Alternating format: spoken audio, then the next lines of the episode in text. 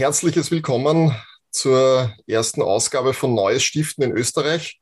Ich freue mich äh, heute und in der Zukunft mit äh, vor allem Expertinnen, Persönlichkeiten aus dem Stiftungssektor beziehungsweise auch Philanthropinnen und Philanthropen über die aktuellen Trends beziehungsweise auch Entwicklungen ähm, zu sprechen.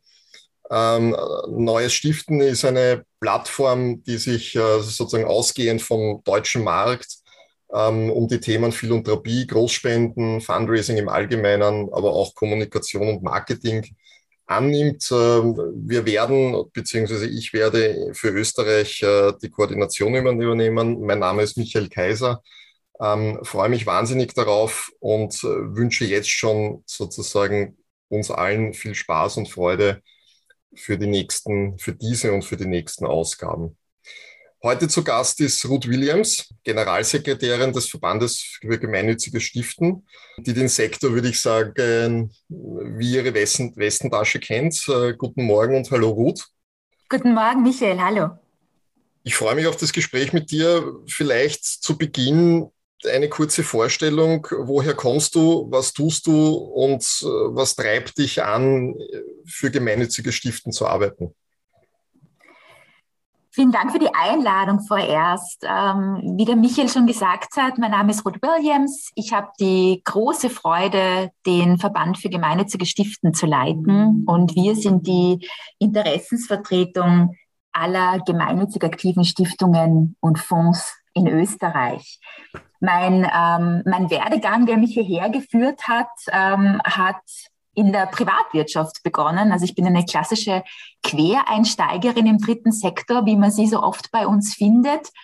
Und ähm, bin dann über die Caritas Österreich, wo ich nach zehn Jahren noch die erste gemeinnützige Bundesstiftung nach dem neuen Bundesstiftungs- und Fondsgesetz mitgegründet habe, dann immer mehr an das Thema Stiftungen und Gemeinnützigkeit eingestiegen und über diese Metaebene dann eben auch ähm, zum Verband für gemeinnützige Stiften gekommen.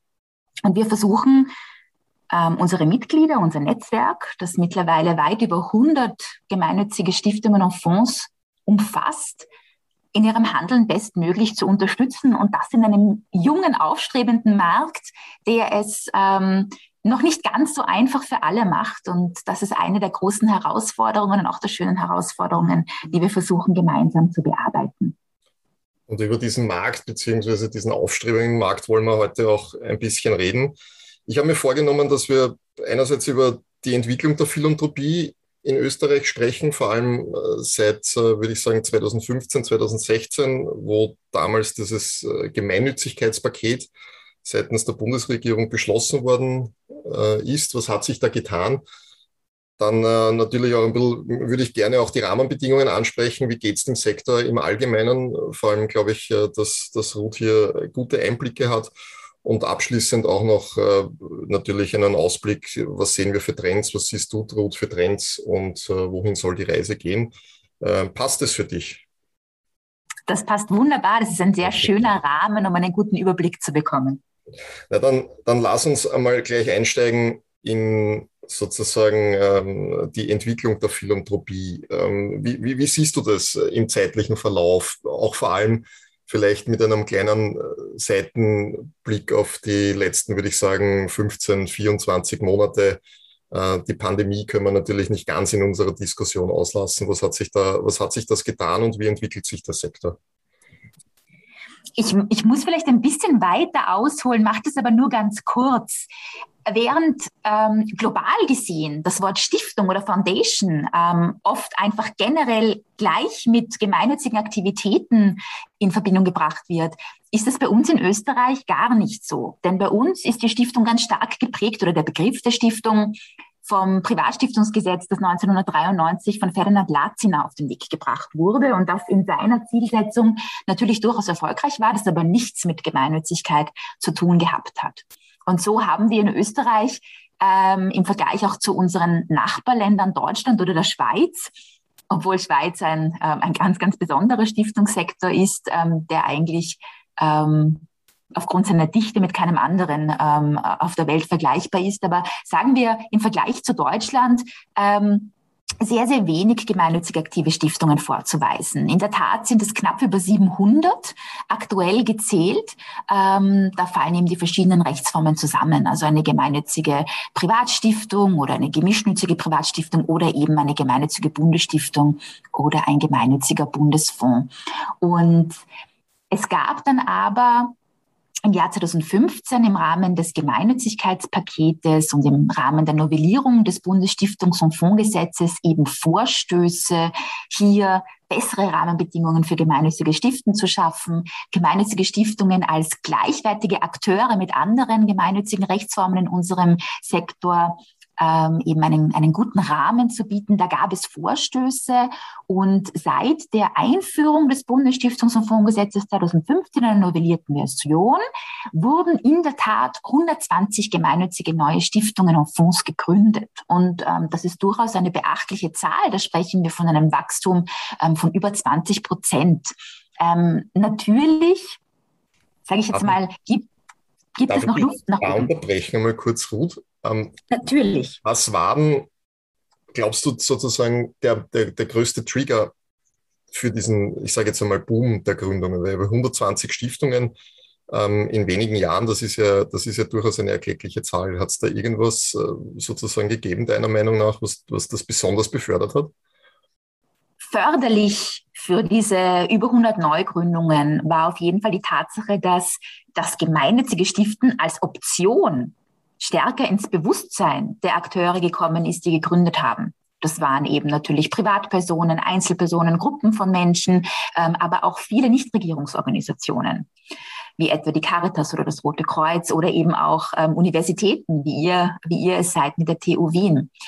Das gemeinnützige Stiften war dann plötzlich eine Option, als eine Option ähm, einer gemeinnützigen Rechtsform, über die man tätig werden kann, aus der man tätig werden kann. Ähm, und natürlich auch die Verbesserungen der steuerlichen Rahmenbedingungen waren sicher auch ein Treiber. Das kennen wir ja generell aus dem dritten Sektor, als damals auch die Spendenabsetzbarkeit eingeführt wurde. Das ist ein Treiber, das ist ein Hebel. Also es hat sich dann, wenn ich das richtig verstehe, schon auch bei den, bei den Philanthropinnen und Philanthropen beziehungsweise den Stifterinnen und Stiftern ähm, etwas geändert, indem dass sie quasi dieses nicht nur das, diesen, diesen Hebel einer gemeinnützigen Stiftung, sondern eben auch überhaupt einmal eine Stiftung ähm, zu etablieren, die sich eben dem Gemeinwohl in, im weitesten Sinne annimmt es hat definitiv, also es hat plötzlich eine andere Wertigkeit bekommen. Und mhm. ähm, man hat eben auch gemerkt, oder in meiner, in meiner Arbeit für den Verband, ich bin jetzt mittlerweile seit, ähm, seit gut drei Jahren ähm, für den Verband zuständig, die viele Stiftungen, die davor existiert haben, haben sehr isoliert gearbeitet. Und ähm, jetzt plötzlich haben sie ein Netzwerk. Sie haben ein Netzwerk von Leuten, die die gleichen schönen Erlebnisse haben, aber auch die gleichen Herausforderungen und können sich mit Peers austauschen. Ähm, sie werden gesehen. Ähm, sie haben eine eigene, eine eigene Rechtsform. Das macht etwas Positives aus.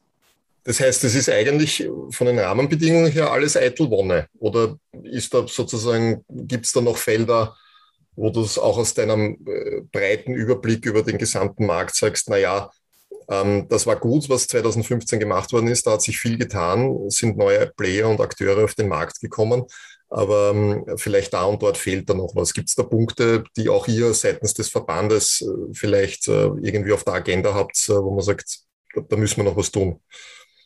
Ja, und, und da möchte ich auch vielleicht noch eingehen. Ähm, ich, ich habe jetzt vorher auch gar nicht, ähm, jetzt auch die letzten 15 Monate und, und, und pandemiebedingte Dinge.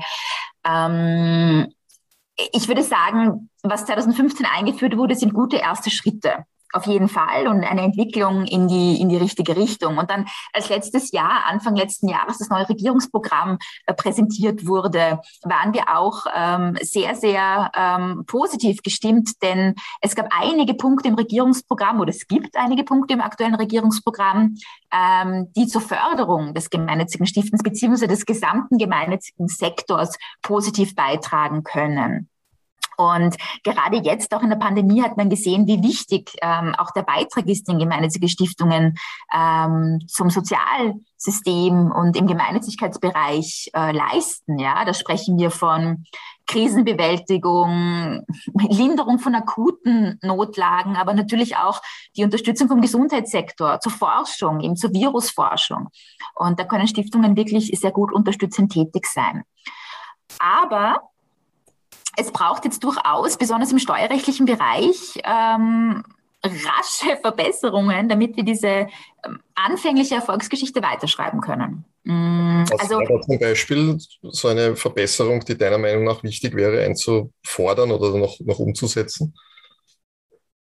Mir fällt da zuallererst ähm, die, die Anpassung unserer Spendenbegünstigung auf das Niveau der deutschen Kollegen ein. Also momentan ist das mit 500.000 Euro ähm, auf fünf Jahre gedeckelt. Und äh, gemeinnützige Stiftungen zahlen aktuell auch für ihre Erträgnisse ähm, Kapitalertragssteuer. Und das schmälert natürlich die Möglichkeit der Stiftungen, ähm, Gelder direkt in Projekte und Programme fließen zu lassen. Das wird abgezogen an Unterstützungsgeldern für gemeinnützige Aktivitäten. Und das ist zum Beispiel etwas, ähm, das in Deutschland und in der Schweiz komplett unbekannt ist.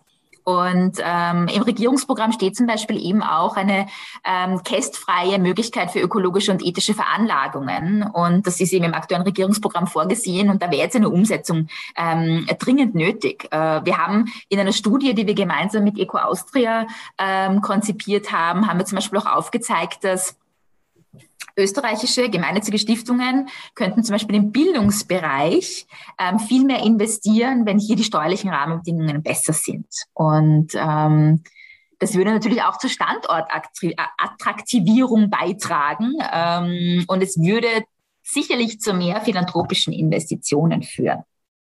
Insofern ist es ja, finde ich, bewundernswert, äh, wenn man eine zum Beispiel, weil du den Bildungssektor angesprochen hast, wenn man hier deine, eine Mega-Bildungsstiftung hernimmt, äh, die ähm, dann, wenn ich das richtig verstanden habe, trotz der nicht optimalen steuerlichen Rahmenbedingungen dennoch vehement und mit großen Programmen auftritt und hier Aktionen startet, um auch im Bildungssektor sozusagen ähm, mit, mit Förderungen aus dem gemeinnützigen Bereich tätig zu sein. Also das ist ja dann schon was, äh, ein deutliches Zeichen, dass der Wunsch nach mehr Engagement da ist. Oder wie würdest du das sehen?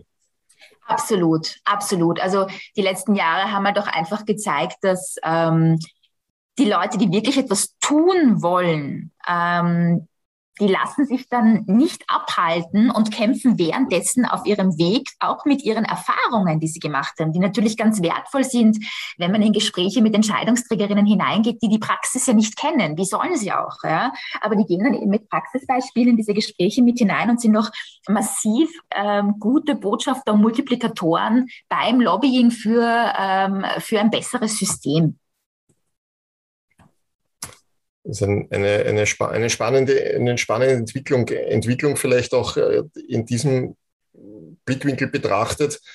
Ähm, ich selber vernehme durchaus bei, bei einigen meiner Gesprächspartner und Gesprächspartnerinnen ja den anstehenden Generationenwechsel. Ähm, Gibt es da aus deiner Sicht Trends oder kann man da was ablesen, dass die neue junge Generation äh, in diesem in ihrem Verhalten in de, oder in dem, was sie tut, anders agiert als die Elterngeneration? Ja, ja, ich denke schon. Also dieser Generationenwechsel ist für mich so ein unglaublich spannendes Thema, auch ähm, einerseits, weil ähm, für mich persönlich ist eine Stiftung die nachhaltigste, die Königsdisziplin, um sich gemeinnützig, gemeinnützig zu engagieren. Denn das Geld, das ich in eine Stiftung hineinlege, in eine gemeinnützige Stiftung hineinlege, muss für diesen gemeinnützigen Zweck verwendet werden. Das bekomme ich dort nicht mehr hinaus. Das ist die Königsdisziplin, das ist das ultimative Commitment. Ähm, aber dieses ultimative Commitment muss auch gut und nachhaltig und für die Ewigkeit aufgesetzt sein. Und ich glaube eben fest daran, ähm, dass wir langfristig denken müssen, um unsere großen gesellschaftlichen Herausforderungen zu lösen und das eben auch in Partnerschaften und außerhalb unserer individuellen Silos, ähm, in denen wir durchaus, ähm, durchaus auch verhaftet sind. Und ich glaube, gerade die neue Generation denkt diese Themen anders, denkt diese Themen neu und ist, ähm, sind gute Anreizgeber. Und da bin ich aber eben auch auch da müssen sich die Rahmenbedingungen verändern, denn das österreichische Gemeinnützigkeitsprinzip, das ist noch äh, sehr, sehr veraltet. Und da gehen wir von Dingen aus, die eventuell nach den beiden großen Kriegen, äh, die Mildtätigkeit, äh, der Mildtätigkeitsbegriff zum Beispiel oder der Unmittelbarkeitsbegriff, ähm, durchaus Sinn gemacht haben. Aber für zum Beispiel eine zeitgemäße, aktuelle, innovative Projektarbeit ähm, hinderlich sein können. Also ich glaube, da braucht es ein bisschen mehr Flexibilität und Innovation und Zukunftsdenken. Und ich bin auch Teil mit dem Verband, ähm, Teil des Europäischen Stiftungsverbandes, der heißt DAFNE, das ist das Donors and Foundations Network Europe. Und DAFNE vertritt über 30 Organisationen, wie es der Verband sind, also sogenannte Philanthropy Support Organizations, die eben den Philanthropiesektor aufbauen in den jeweiligen Ländern oder eben unterstützen als Netzwerk. Und äh, gemeinsam vertreten wir über 10.000 Stiftungen in ganz Europa. Und da gibt es auch eine, eine Gruppe, und ich bin Teil dieser Gruppe, die heißt Next Philanthropy. Und da sollen eben diese, die Philanthropie der Zukunft weitergedacht werden. Und ähm, da geht es auch sehr, sehr viel um die, die neue Philanthropie und auch wie eventuell unter Anführungszeichen altes, ähm, konservatives Geld mit neuen Innovationen innovativen Ideen, Projekten, Startups, Grassroot-Initiativen zusammenkommt ähm, und da Wege zu finden. Ich glaube, das wird eine der ähm, größeren Themen ähm, in den nächsten Jahren und Jahrzehnten werden, denn alle verstehen, dass es notwendig ist, besonders wenn man sich eben auch Dinge anschaut wie die Klimakrise und ähm, was wir alle dagegen tun können, um das eventuell noch aufzuhalten. Aber wirklich gelebt wird es noch an sehr, sehr wenigen Stellen. Und ich glaube, da, wie man diese Zielgruppen zusammenbekommt, das wird eine sehr spannende Herausforderung werden. Das hört sich für mich ein Stück weit an, äh, oder zusammenfassend zu sagen, es gibt noch viel zu tun, ähm, sowohl auf, den, auf der Seite der Rahmenbedingungen, ähm, wo sozusagen aber du mit dem Verband ja ohnehin wahnsinnig aktiv äh, und, und sehr, sehr tätig seid und bist. Ähm, auf der anderen Seite glaube ich, oder hast du sozusagen nochmal deutlich gemacht, dass das Engagement oder die Bereitschaft des Engagements ja auch entsprechend da ist, auch auf einer europäischen Ebene. Und ich glaube, dass aus deinem letzten äh, Statement heraus äh, geht es einfach auch darum, dass man sozusagen eine ähm, neue Art des Zusammenarbeitens äh, findet zwischen äh, vielleicht den staatlichen Institutionen, dem Philanthropen und gemeinnützigen Sektor ähm, und den Personen, die sozusagen ähm, die Mittel besitzen, äh, einmal grundsätzlich, um hier auch äh, entsprechende Wirkung äh, zu erzeugen. Ähm, äh, finde ich, ist sozusagen ein spannendes, ein spannendes Bild. Ähm, liebe Ruth, danke vielmals für das Gespräch. Ähm, wünsche dir persönlich alles Gute, noch einen schönen Sommer und freue mich äh, auf, unsere nächsten, auf unseren nächsten Austausch. Vielen Dank, vielen Dank für die Einladung und ich kann ähm, die Zuhörerinnen da draußen ähm, gerne auffordern, treten Sie in Kontakt mit mir, treten Sie in Kontakt mit dem Verband. Ähm, Sie finden alle Informationen auf unserer Website ähm, www.gemeinnützig-stiften.at. Und wenn Sie mit dem Gedanken schwanger gehen, eine Stiftung zu gründen oder wenn Sie mehr über den Sektor wissen wollen, dann freuen wir uns von Ihnen zu hören. Und ähm, lieber Michael, danke für die Einladung und ich wünsche dir auch noch einen schönen Sommer. Wunderbar.